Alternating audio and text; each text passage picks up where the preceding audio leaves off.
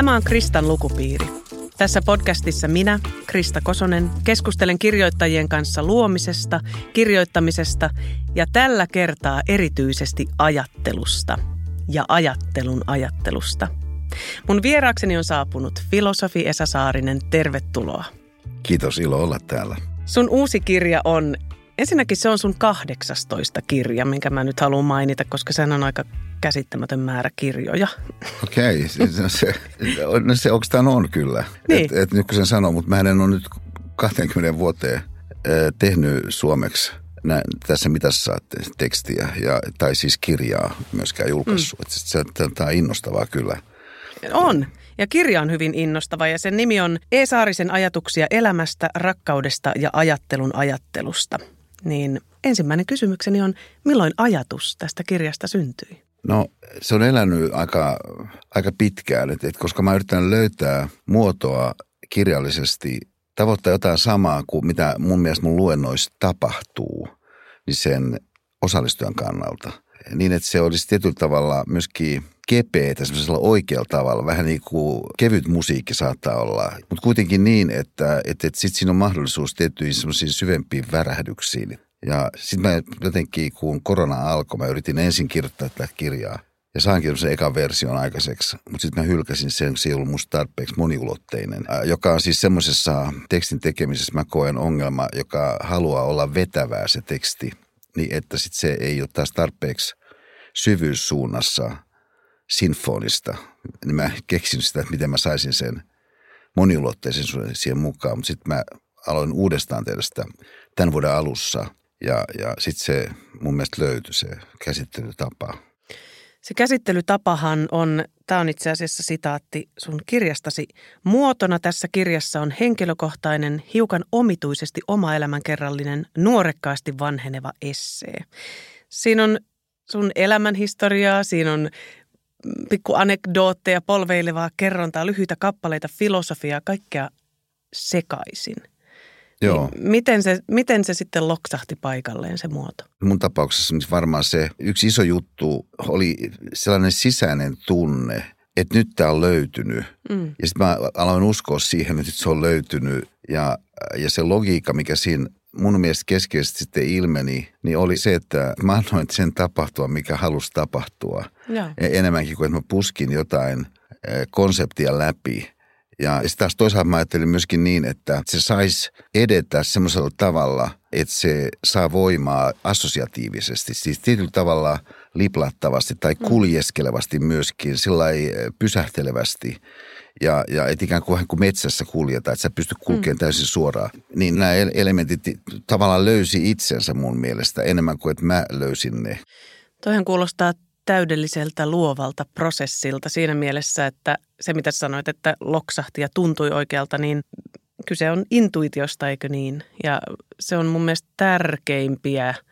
Onko se sitten ajattelua? Onko se ajattelua Esa Saarinen vai, vai mikä se on tunnetta ja näin? Mutta mä ainakin luotan intuitioon ihan valtavasti omassa työssä. Mä, mä, mä epäilen, että että, että jotkut siis semmoiset kaikkein syvimmät prinsiipit luovassa tekemisessä on aika samanlaisia – ja, ja että et siinä on siis se ihmisenä olevuuden ihme läsnä, jota sitten joissakin suhteissa pystyy järjellisesti myös hahmottaa ja sanallistamaan, mutta joltakin osin ei.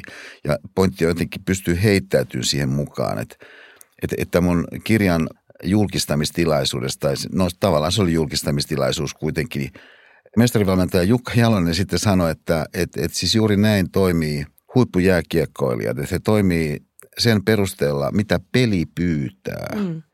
Joka oli musta fantastisen hienosti sanottu, siis yleisesti luovasta logiikasta, että, että sä teet mitä peli pyytää.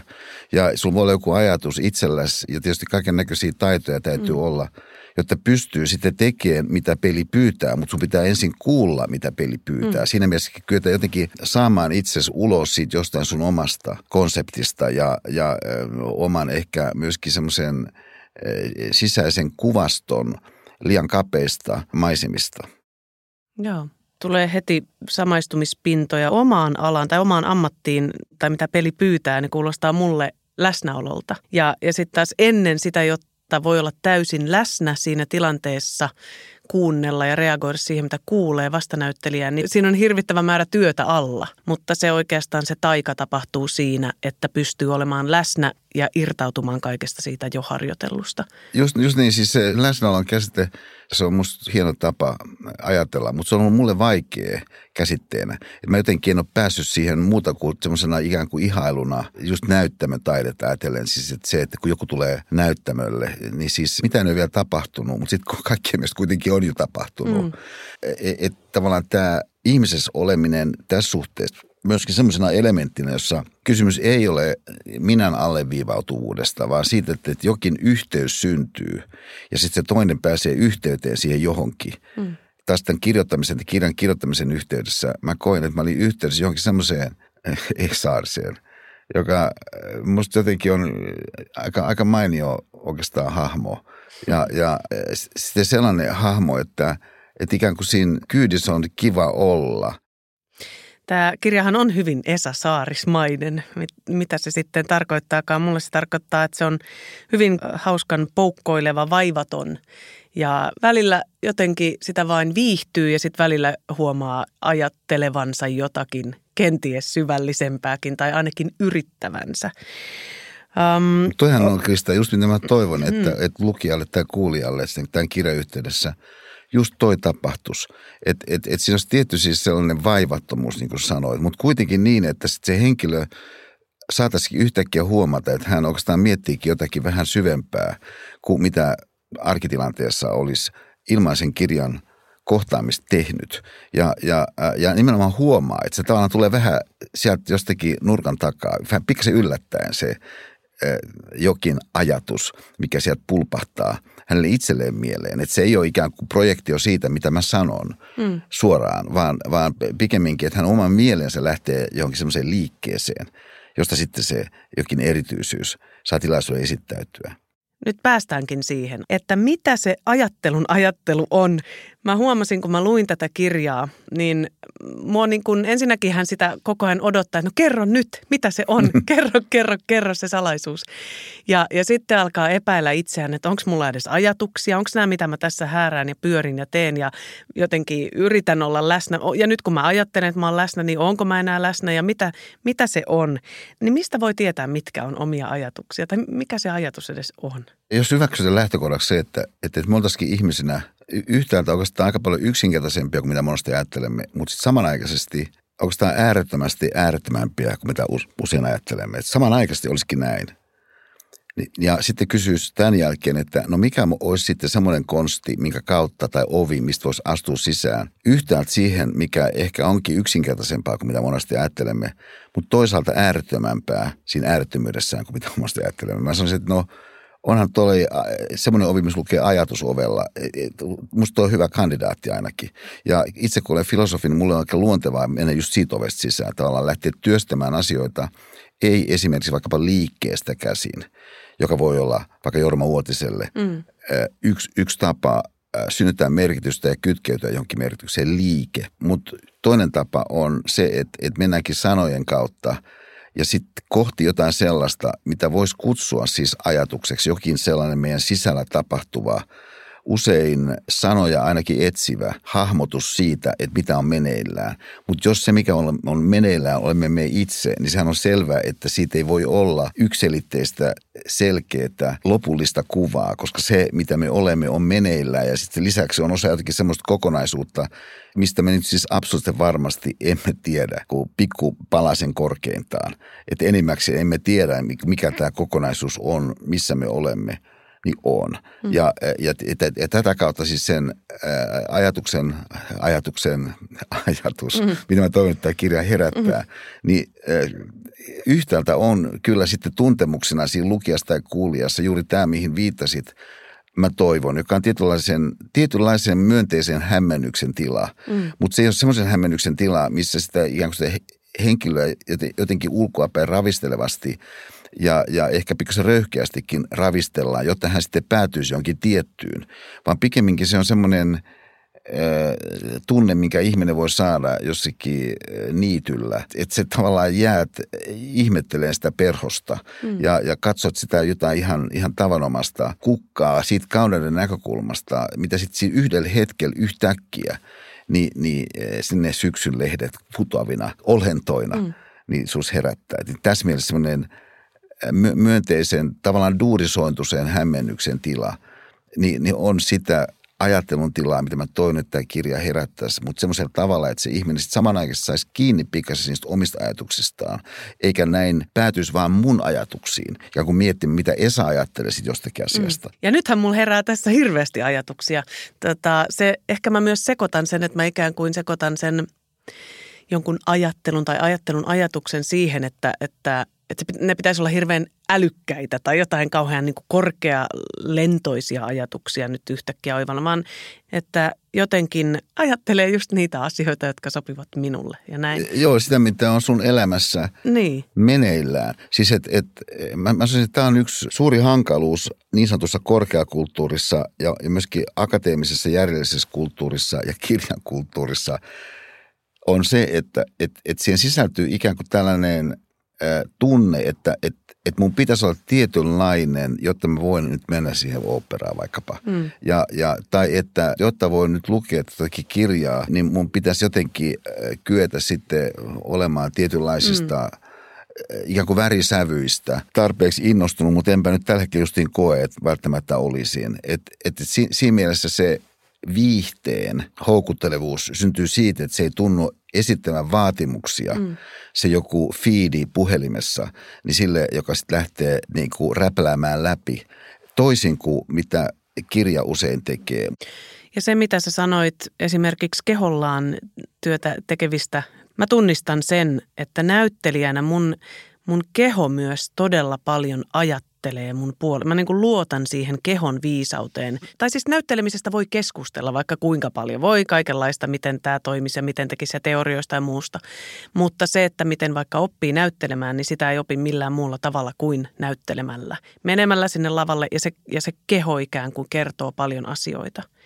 Ja sellaista ajattelua, sen mä, mä tunnistan sun tapauksessa, kun sä teet jotakin eh, kohtausta, niin eh, kun sä heittäydyt siihen sisään, niin sä käytät sun kehoa, niin kuin sä sanoit, instrumenttina, koska sun keho on tietenkin osa sitä tilannetta. Mm. Mutta sitten samanaikaisesti, niin sä kuuntelet sitä, että et mit, mitä siinä on oikein niin meneillään, mit, mitä sun keho ehkä ehdottaa, tai että et mihin sun se äänen sävy lähteekin menemään sen, sen tilanteen kautta uutta toisella tavalla kuin mitä se ehkä oli ennakolta ajateltu tai jopa harjoitellut, niin, niin on siis tämä meissä oleva inhimillinen mahdollisuus käyttää ajattelua osana sitä jonkin tapahtumista rikkaammin. Tämä on toisaalta kutkuttavaa, jos oma hengitys kiinnostaa enemmän kuin hengitys yleensä, tai oma rakkaus, tai hyvän teko. Kukaan ei voi hengittää kenenkään muun puolesta – mutta ajattelun osalta hetken jo luultiin, että keissi voitaisiin ulkoistaa.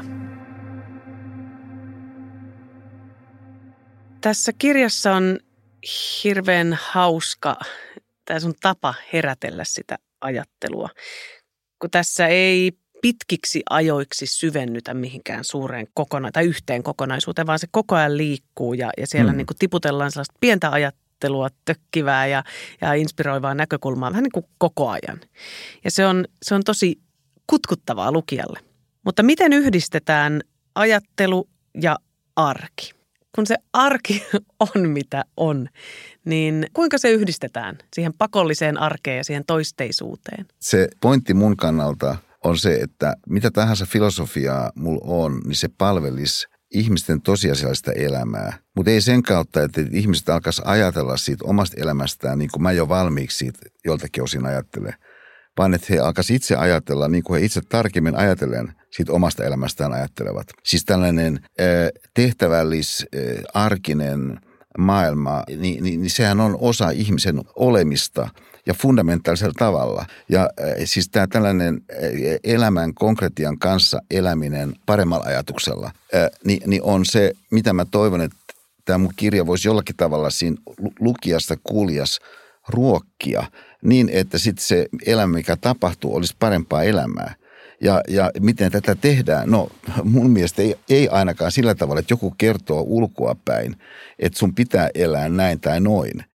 Ai että tämän jälkeen mun täytyy oikein ajatuksella kuunnella tämä kaikki, mitä sä oot sanonut, kun mä huomaan, että mulla alkaa tulla semmoinen niin kuin ajatuksen suorittaminen, että tuleeko siitä helposti myös sellaista suorittamista sitten? No yksihän siis tämmöinen jännite, mikä mä sanoisin ihmisen elämässä on tosi syvä, on, on juuri siis suoritteellisuuden ja sitten jonkun muun välinen jännite. Ja, ja siinä kohdassa musta keskeinen asia on se, että, että elämä kuitenkaan ei voi olla vain suoritetta. Että, mm. että aina on jotain enemmän kuin vain suoritetta – vaikka se suorite kuitenkin on myöskin osa sitä. Että et, et jos ihmisellä on lapsi tai pieni lapsi tai vanheneva äiti, jonka tilannetta ihminen sitten on auttamassa jossakin kohdassa, niin siihen liittyy suoritteita. Mutta mut se ehkä sointi tai sävy tai pohjustavuus tai virittävyys tai mitä kaikkea muuta siihen johonkin liittyy – niin on se, minkä nähden meidän ajatuksellinen puolemme, meidän tunnepuolemme, meidän hahmotuksellinen sisäinen kokonaisuutemme voi tuoda sitten ihan valtavalla tavalla yhtäkkiä lisää sen toisen kannalta, koska toinen olento on kuitenkin ihminen. Ja, ja, ja, ja sitä kautta sitten se, myöskin meidän tekemisemme voi olla – se voi olla ikään kuin enemmän ajatusta annettuna se, että se toinen ihminen tarvitsee jotain ja on, on myöskin arvokas olento, emmekä pelkästään me itse siinä omassa suorite pyrkimyksessämme. Joo. Mulle tuli nyt tästä tämmöinen pieni, tai itse asiassa minulle henkilökohtaisesti hyvin suuri ajatus mieleen, joka mulle tuli tässä vähän aikaa sitten, kun, kun on kaksi pientä lasta ja, ja on töitä ja on sitä hässäkkää ja koiraa ja koulun alkua ja soseiden aloittelua ja kaikkea sitä. Ja on niin kuin vähän sille ja vähän unta ja niin, niin se, se kaiken ikään kuin se, se kiire ja, ja semmoinen ja helposti pinna kireellä ja muuta, niin mulle tuli tämmöinen itse asiassa taiteen kautta. Mä näin yhden esityksen ja, ja mulle tuli semmoinen suuren suuri oivallus, että mä tuun hirveästi kaipaamaan tätä elämänvaihetta joskus. Ja, ja se toi siihen, siihen kaikkeen, niin kuin siihen muuhun, niin semmoisen niin valtavan suuren jonkun merkityksen ja rakkauden ja valon, että tätä mä tulen itse asiassa kaipaamaan ihan kauheasti. Ja, ja ehkä saanko mä nyt jotenkin nyt tästä niin kuin kiinni, tästä ajattelun no, ajattelusta? No mun mielestä sä saat, koska nyt, nythän sä tässä ajattelet, että miten sä tulet ajattelemaan mm. sitä, mitä sä nyt elämässä tosiasiassa sitten elät läpi. Mutta nyt tämä ajatus, kun saat ajatella sen ajatuksen, todennäköisesti siihen tapaan, millä sitten elät sitä läpi tätä vaihetta, niin voikin saada rikastetta tietyn sävyyn. Kyllä. Ikään kuin siihen tulee, siihen, siihen orkesteriin tulee uusi instrumentti mukaan. Ja sitä kautta siihen orkestraatioon sellaisia stemmoja, Joo. jotka kenties saa sen jonkun, joka pikkasen äh, soi säröäänellä, asettumaan sitten oikeisiin mittasuhteisiin ja, ja äh, pehmentämään sen jonkun vaikka nukkumattomuuden. Ja, ja sitä kautta myöskin sellaisen syvyyden tuoda siihen mukaan, joka, joka siihen tosiasiassa siihen äh, sun tapauksessa – kahden pienen lapsen äitinä olevuuteen, siis tosiasiassa liittyy. Että tavallaan myöskin tämä meidän tapamme ajatella suoritteellisesti ja ajatella siis sellaisten ää, muuten kuin, ää, sanoisiko elämän alkuperäisihme ulottuvuuksien kielellä, joka on äitinä olevuuden kieli, niin on, on kyllä aika kaventavuudessaan, jolloin sitten se mahdollisuus olisi ajatella – sitä, että mitähän mulla on muita sitten ajatuksia semmoisia, mitkä kaventaa mm. mun mieltä. Tätä mä yritän tehdä tässä kirjassa taas katsomalla mun omaa historiaa taaksepäin ja vähän miettimään sitä, miten, miten on mahdollista, että mä ajattelin jotakin X joskus aikaisemmin. No toi mua hirveästi kiinnostaa se, että miten se ajattelu muuttuu tai miten se kehittyy ja onko se myös turhauttavaa ikään kuin se, että, että tietää, että todennäköisesti tämä mun ajatus tästä tulee kehittymään tai mun ajattelu tulee kehittymään. Vai katoksa lempeydellä sun, sun ajatuksia kymmenen vuotta sitten vai onko se vai haluaisitko sä jo päästä ajassa eteenpäin sinne kymmenen vuoden päähän ja ajatella niitä ajatuksia? No kyllä mä ajattelen aika paljon lempeydellä, mutta siinä on kyllä monesti vähän sellaista kauhun sekaista hikkipintaan elementtiä mukana kyllä. Siis varsinkin sanotaan joku tällainen tilanne, että – että et, et, kuvitelmaa vaikka telkkarissa suorassa lähetyksessä, sitten se sanoo se haastattelija, että katsotaan tästä tämmöinen pikku klippi 80-luvulta. Et, et, ei hemmetti. Ja, ja va, vaikka mä hyväksyisin sen, että et sivulla on jotain tiettyä sellaista särmää ja, ja kaiken näköistä ehkä eteenpäin menevyyttä tai mahdollisuuden hahmottamisia jossain mun vanhassa jutussa, niin siitä huolimatta se joku vanha klippi tuo mulle mieleen sen, että – kuinka esimerkiksi itse keskeisesti mä tosiasiassa olin kaiken kaikkiaan kokonaisliikenteessä. Ja, ja sitten se tuntuu musta tosi jotenkin ilkeältä, että et siis että tavallaan tämä ihmisen halu pitää kiinni myöskin semmoisesta jotenkin sisäisestä no itserakkaudesta. Ehkä, mm. en mä tiedä, onko se oikea termi edes tuossa, mutta ehkä se on oikea termi. Tätä kirjaa lukiessa tulee sellainen olo, tai no sä kirjoitat sen kyllä aika suoraankin, että on niin kuin tämmöinen aika ennen puolisoasi pipsaa ja sitten on aika hänen jälkeen. Niin miten tämä liittyy sitten kaikkeen tähän, ajatteleeko rakastuneena paremmin? No, Vai ja, voiko se olla myös sokaiseva voima? Musta siis kun ihminen rakastuu, niin mä, mä luulen, että se tapahtuu siis ainakin se, että et, et hän alkaa ajatella eri tavalla kuin ennen sitä rakastuneisuutta hän ajatteli. Mutta jos, jos ihminen sitten samanaikaisesti ei ajattele, ei mitä hän oikeastaan niin ajattelee – ja, ja ala, miettiä myöskin sitten semmoisia perustavuuksia, mitkä liittyy toisiin ihmisiin ja siihen kokonaisuuteen, mitä elämä on, elämän jatkuvuuteen, siis siihen, mikä on kestävää, että et, et, et jotakin on ja pitäisi olla 20 vuoden kuluttua ja 200 vuoden kuluttua. Niin, niin sellainen, että, että ihminen pääsee oman loistonsa linnakkeesta ulos, niin ei, ei ole ihan itsestään selvää silloin, kun ihminen on rakastunut. Ja, ja koska sitten kun sä oot rakastunut, niin sitten sä innostunut itsestäsi, joka onnistut olemaan rakastunut tähän johonkin mm. ihmeen olentoon, joka tämä toinen sun mielestä kokemuksellisesti on, ja mun tapauksessa absoluuttisesti oli. Mutta mikä oli erityistä siinä, kun mä rakastuin Pipsaan ja sitten kun hän rakastui muhun, ja se meidän suhde alkoi sitten rakkaussuhteena, erotuksena se ystävyyssuhde, mitä se oli siihen asti ollut. Mutta se, se, se sellainen kasvun prosessi – niin sitten, mitä mä tässä yritän pikkasen kirjas kuvata, niin on musta siis yleisinhimillinen mahdollisuus. Siis se, että ihminen alkaa miettiä jotain omia juttuja, mun tapauksessa jopa niin sitä ammatillista tekemistä uusista suunnista sen seurauksena, että mitä tämä rakastettu tuo näkökulmana siihen. Ja, ja siis tyyppiä vaikka Pipsan tapauksessa, että hei, hei että, että miksi te akateemikot puhutte tämmöistä kieltä, kun ihmiset ei ymmärrä sitä kieltä. Mm. Että eikö se olisi niin kuin hyvä idea puhua sellaista kieltä, mitä ihmiset ymmärtää. Se on ihan mahdollinen kysymys. Mm. Mut, mut, mutta sen toisen, niin ei välttämättä tarvitse ottaa sitä kysymystä kovin vakavasti, koska hän voi ajatella, että no, tämä on meidän tapamme täällä, missä nyt sitten ihminen toimiikaan talousteoriassa tai filosofiassa tai biologiassa, mikä, mikä hyvänsä se on se tieteenala, niin siinä helposti on semmoinen oma sanastonsa, mikä sitten lukitseekin siihen tietynlaiseen loistonlinnakkeeseen pyörimään – ja silläkin voi olla arvonsa, mutta tämä ikään kuin pipsavallankumous mun kohdalla, niin oli avata niitä ikkunoita kyllä ja se työ hänen osaltaan niin jatkuu koska sehän on loppumatonta. Mm. Jos sitä ajatellaan sitä, että, että pointtina loppujen lopuksi on kuitenkin sit samanaikaisesti henkilökohtaisen elämän eläminen paremmin. No onko sinusta mitenkään mielekästä edes ajatella, että minkälainen sä olisit nyt, jos sä et olisi koskaan tavannut Pipsaa tai koskaan rakastunut? No, se on hyvä kysymys, että se just tuossa muodossa, että onko se mielekästä mun mielestä ajatella. Mun mielestä onko tämä ei ole mielekästä ajatella. Että se on niin tavallaan ajatella, että et, et mitä pop-rock-musiikki olisi, jos ei olisi Bob Dylania mm. ollut. Ja, ja et, et, et, et, et siis tavallaan se, koska se vaikuttavuus joiltakin osin, niin voi olla sellaista, että sä pystyt osoittamaan sen jonkun tietyn sysäävän tekijän, mistä käsin sitten joku vaikutus lähtee liikkeelle. Mm. Ja, ja, mutta sitten monessa tapauksessa ne vaikuttavuudet on sellaisia, jotka syntyy yhdessä niin monen muun asian kanssa, että et, et se ikään kuin sekoittuu siihen – siihen keitokseen, niin, niin se joku tietty maustepippuri. Mm. Ja, ja, et, et, ja, ja se voi olla, että sä et pysty edes sitä niin kuin näyttämään esiin niin edellisenä asiana kuin on joku maustepippuri ruoanlaitossa. Joo.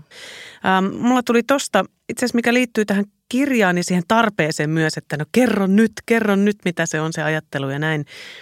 Niin sä, sä mainitsetkin siitä – ikään kuin, että mitä, mitä kukaan voi opettaa vaikka ajattelusta. Et useinhan ne, ne ihmiset, jotka on jotain opettaneet tai avartaneet sitä ajattelua tai muuta, niin ei ne ole tehnyt sitä mitenkään, että no nytpä minä tässä kerron teille, että näin, näin se menee. Vaan se on joku, no jos mä ajattelen omaa vaikka näyttelijän työtäni ja ketkä mua on opettaneet, niin se on joku yhdessä tekeminen tai joku tällainen jotkut harjoitteet, joku näytelmän harjoittelma, jotain tällaista, joku yhteinen läsnäolo, joku tällainen tekeminen, josta sitten jälkikäteen vasta vuosien päästä saattaa jotenkin ymmärtää, että ah, silloin mä ehkä opin tämän tai näin. Mutta siinä hetkessä, että joku antaisi jotain tiettyjä oppeja, niin, niin ei ole käynyt. Ja sen mä tunnistin tästä. Ja se, niin kuin sä puhutkin, että, että esimerkiksi sun äiti opetti elämällä.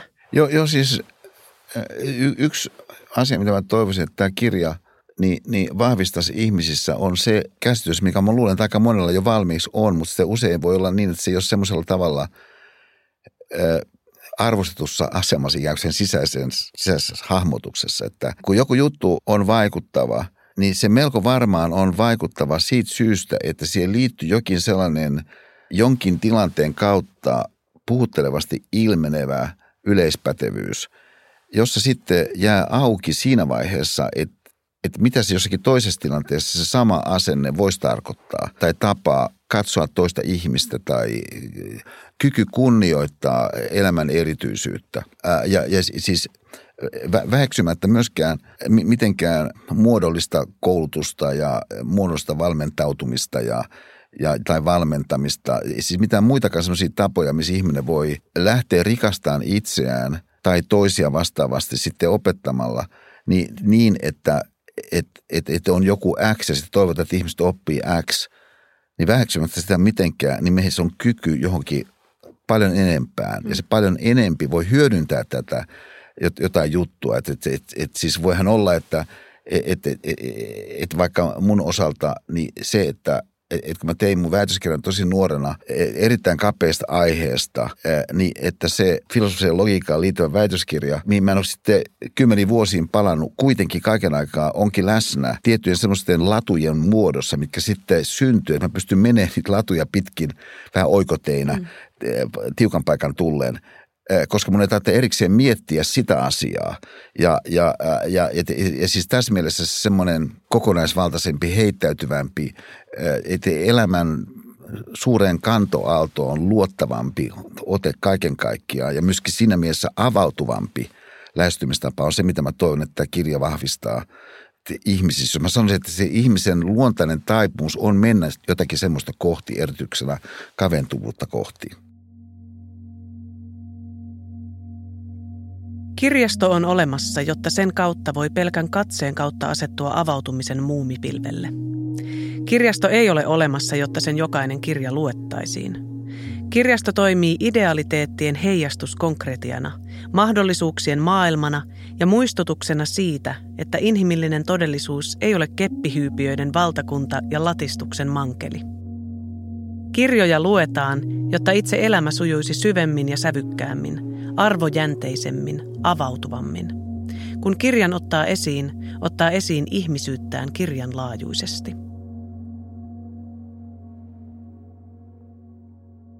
Tämä oli musta hieno. Sä, sä ylistät uteliaisuutta ja sä ylistät inspiroitumista ja on suorastaan liikuttavaa, miten sä kuvailet kirjoja näiden lähteenä.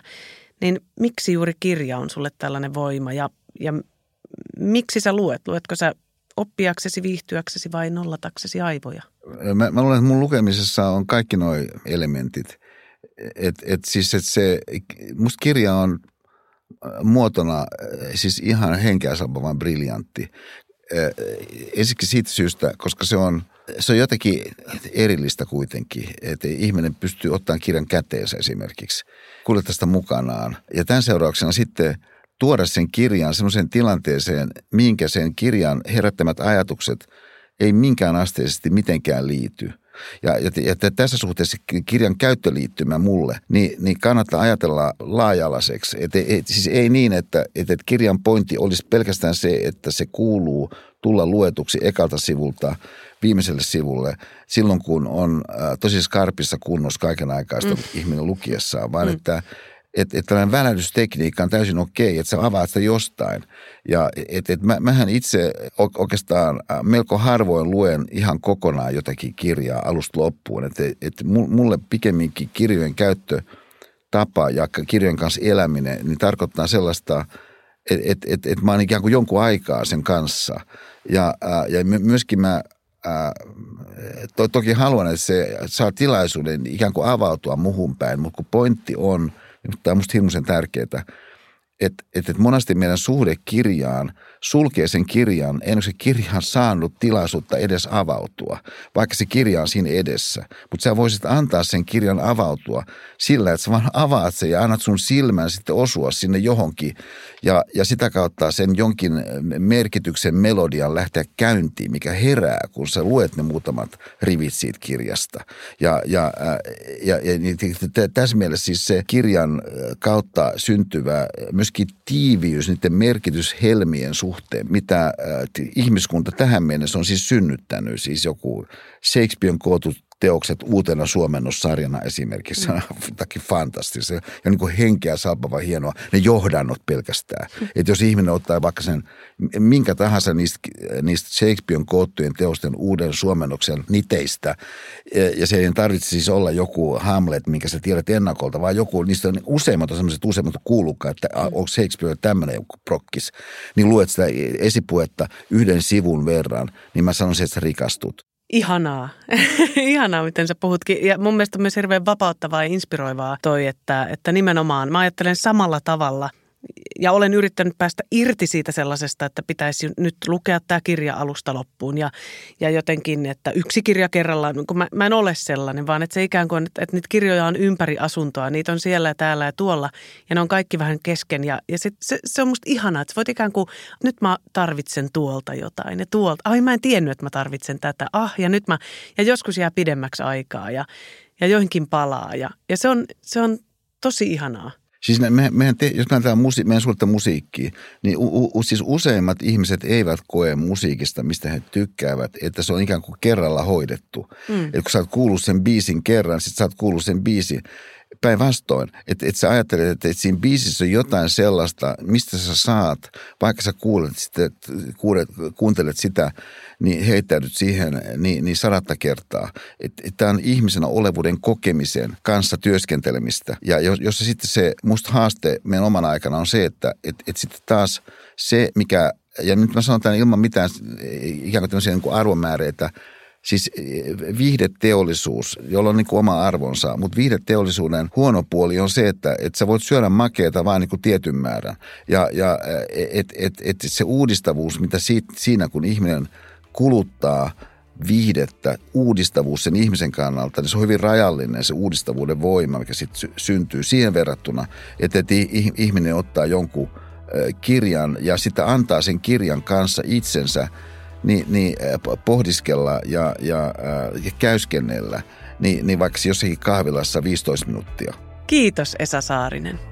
Kiitos Krista. Oli siis todella suuremmoista olla tässä sun, sun, sun lukipiirissä. Musta tällainen ää, ajatuksen vietäväksi ää, asettuminen, mitä me tässä mun mielestä tehtiin, niin on musta valtavan tärkeää. Juuri se kirjallisuuden iso mahdollisuus ja kauneus. Ihanaa. Tunne on molemmin puolinen.